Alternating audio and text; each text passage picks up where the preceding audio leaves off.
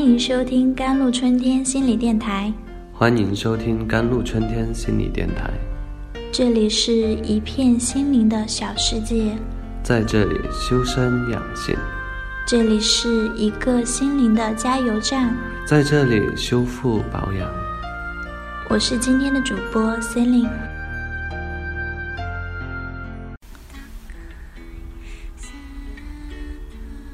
世界上所有的行为只有两个目的：表达爱或者索取爱。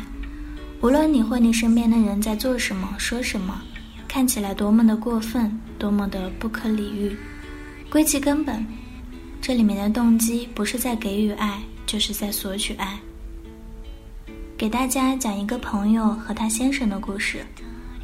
下面用第一人称代替。好几年前的一个夏天，就和现在差不多，挺热的。他出差了两天，结果他走的第二天，家里空调就坏了。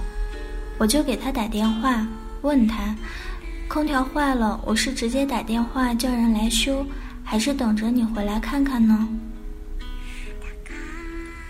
他说，我明天下午就回，你们今天就在另一个房间睡吧，我回来看看是怎么回事儿。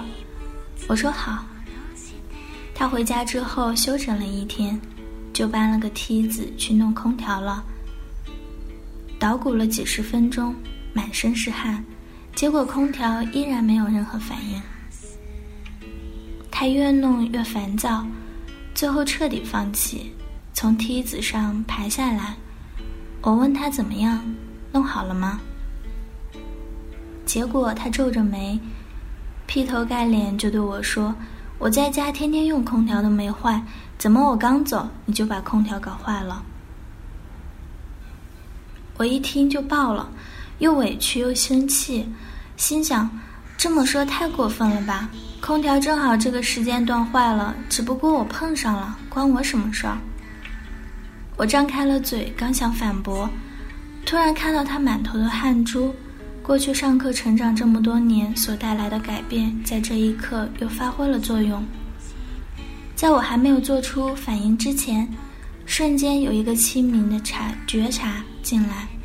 我意识到，这一刻先生攻击的并不是我，他因为修不好空调，而体验到了强烈的挫败和无能感，而这种感觉是他并不想面对的。也不喜欢的这个修不好空调、显得很无能的自己，所以他把这种感觉用指责掩饰过去之后丢出来给我，因为指责的自己至少看上去比较有力量。那一刻，这个内在的过程我看得清清楚楚，就像上帝俯瞰人间一样，一样明了。我知道，他的愤怒其实和我无关，并且他这一刻需要的是理解和安慰。当看明白这些时，我的愤怒瞬间就散去了。当我写出来是很长一段，但是当时这个过程大概就一两秒钟。所以当他气势汹汹地对我说：“我在家天天用空调都没坏，怎么刚走你就把空调搞坏了？”我呆呆愣愣地看着他两秒钟，这个过程内在快速的觉察和转化，然后噗嗤一声就笑了出来。我抬手擦了擦他额头上的汗，说：“你又不是蓝翔技校毕业的，空调弄不好就算了。你有那么多地方都那么牛掰，不用把时间花在这种小事上。一会儿我们打电话找真正的技工师傅来修吧。”你赶紧喝点水休息下。那一刻，我感觉到刚才被用来掩饰愤怒而成的鼓鼓、硬邦邦的先生，好像突然漏了气一样，瞬间就变得柔软下来。然后他的觉察也回来了，他很快意识到自己刚才的模式，说：“对不起，我刚才修的不顺利，自己很烦躁，把气都撒在你身上。”我说我知道，没关系。刚才有一下不舒服，但我知道你不是针对我的。然后我们就给了彼此一个大大的拥抱和亲吻。因为有一个人开始改变自己的自动化反应，快速的把觉察带进来，本来险些变成了一场战争的情节，就变成了一个让彼此更加亲密和真实的甜美的故事。